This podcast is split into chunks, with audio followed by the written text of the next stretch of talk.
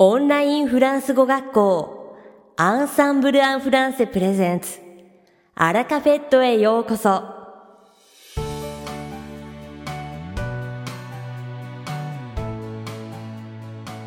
オンラインフランス語学校アンサンブル・アン・フランセプレゼンツアラカフェットへようこそ。この番組はフランス語学習をメインテーマにネイティブに通じる実践的なフランス語表現や日本人学習者が間違いやすい文法のポイントなどをアンサンブル講師が週替わりでお伝えします。本日の担当はマリーヌ先生です。マリーヌ先生はフランス語と日本語でお話ししてくださいます。では、早速お聞きください。Bonjour à toutes et à tous, c'est Marine. Comment allez-vous? Minasan, konnichiwa, Marine desu. Ikaga Depuis plusieurs mois, on entend sans cesse parler du coronavirus. Le virus nous affecte tous au quotidien. Même si nous sommes inquiets, essayons d'être positifs pour surmonter la situation. ここ数ヶ月は毎日のようにコロナウイルスの話で持ちきりですね。ウイルスのせいですっかり生活が変わってしまいました。心配ではありますが、ポジティブに乗り越えていきましょう。Par exemple, que souhaitez-vous faire quand la situation va se calmer?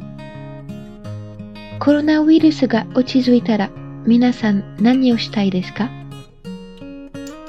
Personnellement, je vais bientôt déménager.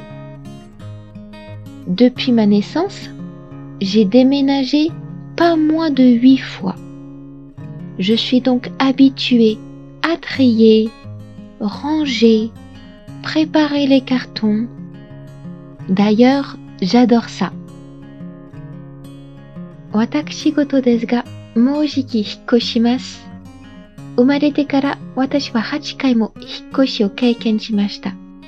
なので、荷物の分別、片付け、準備は慣れっこです。どちらかというと好きですよ。Cette année encore, on va le faire à la française. On va louer une camionnette appeler nos amis et déménager les meubles nous-mêmes. Kotoshimo Fransu fu no hikoshi o shio to omotte imasu. Tatoeba, toraku kari, tomodachi o yonde, jibon tachi de hikoshi o konaimasu. Bien sûr, on a aussi prévu la pendaison de crémaillère. Il s'agit d'une petite fête qu'on organise le jour même ou quelques semaines après un déménagement. 모찌론 pendaison de crémaillère shinkyo iwai mo okonaimasu. Tsujou wa hikoshi toujitsu mata wa ni suru chotto shita party desu. Malheureusement, en ce moment, il faut éviter de se rassembler. On espère d'autant plus une rapide fin de l'épidémie et le retour à la normale. 残念ながら、今現在はみんなで集まることを避けなければなりません。早くウイルスの拡大が収まり、通常に戻ることをさらに願っています。さて、本日のアラカフェとは2部構成でお届けします。第1部は私、マリノがお届けするフランス語のレッスンです。会話ですぐに使える短く簡単で覚えやすいフランス語の表現をご紹介します。そして第2部は3月中旬にレッスンを開始されたカリノ先生をご紹介します。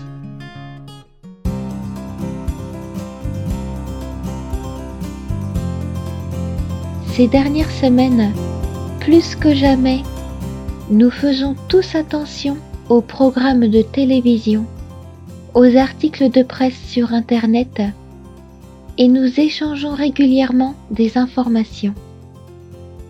ここ数週間、これまで以上にテレビ、ネットニュースに注目しています。また、情報交換も頻繁に行っています。 Aujourd'hui, nous allons donc étudier la différence entre entendre et écouter. Yotte, kyowa, entendre to écouter no chigai o benkyo. Tout d'abord, ces deux verbes signifient kiku. Mais la grande différence est si on fait attention ou non, c'est-à-dire si on est actif ou non. Entendre est un verbe passif et écouter est un verbe actif. Mazu hajime no kiku 注目して聞くかどうかの違いです。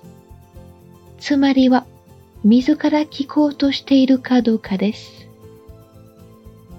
entendre は受動的な動詞で自然に聞こえるときに使い、écouter は能動的な動詞、つまり積極的に聞こうとするときに使います。Par exemple, quand vous parlez à quelqu'un au téléphone, vous pouvez lui demander Tu m'entends bien Vous demandez alors s'il peut entendre naturellement les sons que vous émettez. C'est une capacité physique. 例えば、電話で誰かと話しているときに、相手にこのように聞くことができます。聞こえるそれはつまり、 相手があなたの声を自然に聞こえるかということを質問しています。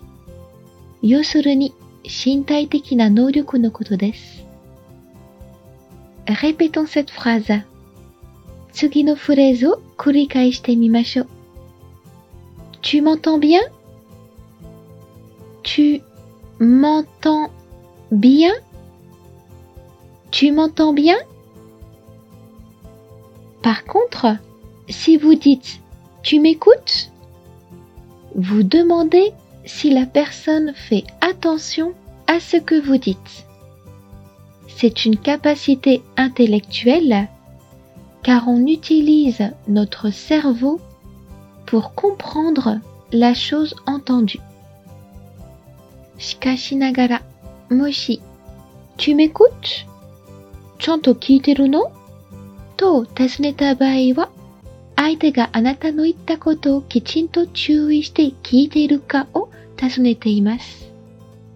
聞いたことを理解するために脳を使うので、要するに知的能力です。Voyons à nouveau cette phrase. こちらのフレーズも発音してみましょう。Tu m'écoutes? Tu m'écoutes? Tu m'écoutes?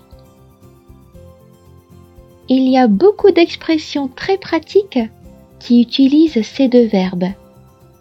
La plus utile est peut-être j'ai entendu que. On a naturellement entendu une information que l'on partage. これらの動詞を使うとっ ても便利な表現がたくさんあります。最も役に立つのは何々と聞きました。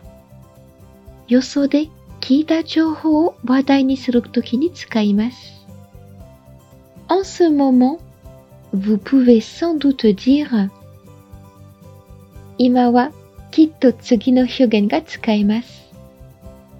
J'ai entendu que la situation s'améliorait petit à petit.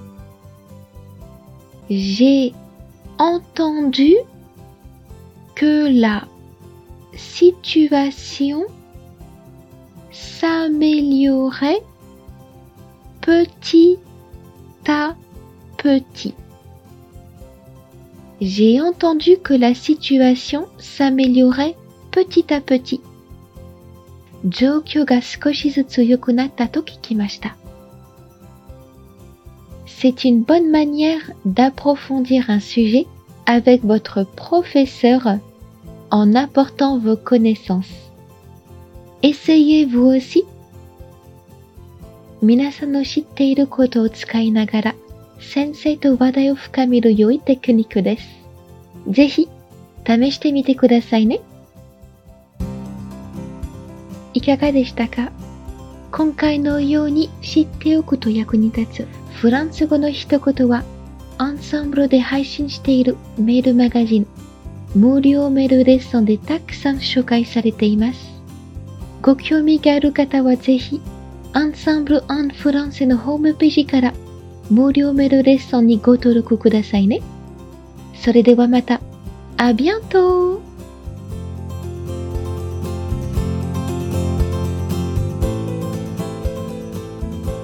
マリーヌ先生、ありがとうございました。アラカフェットは日本最大のオンラインフランス語学校アンサンブル・アン・フランセがお送りしています。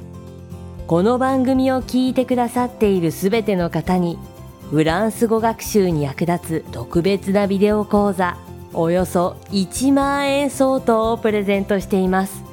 詳細は番組の最後にお知らせいたしますのでぜひ最後までお聞きください。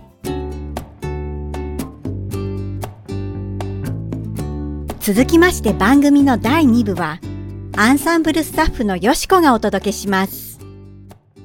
今回は3月17日にデビューされたフレッシュな日本人講師、カリン先生をご紹介します。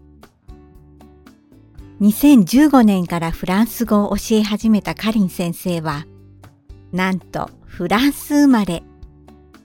幼稚園から高校まで現地の学校で教育を受けたので、フランス語と日本語の完璧なバイリンガルです。フランス語がネイティブなので、流れるように美しい発音と、カリン先生独自の優しい雰囲気が魅力です。日本語も完璧に理解できるため、日本人学習者が本当に表現したいことを素早く汲み取り、適切で自然なフランス語への変換を優しく丁寧にサポートします。カリン先生は話し方が穏やかで自然と相手に安心感を与えるのでリラックスして一歩ずつ着実にフランス語の自然な発音と表現を身につけたいという生徒様にぜひおすすめの講師です。母語でもあるフランス語を愛し、優しく丁寧に指導してくれるカリン先生のレッスン、ぜひ一度受講してみてくださいね。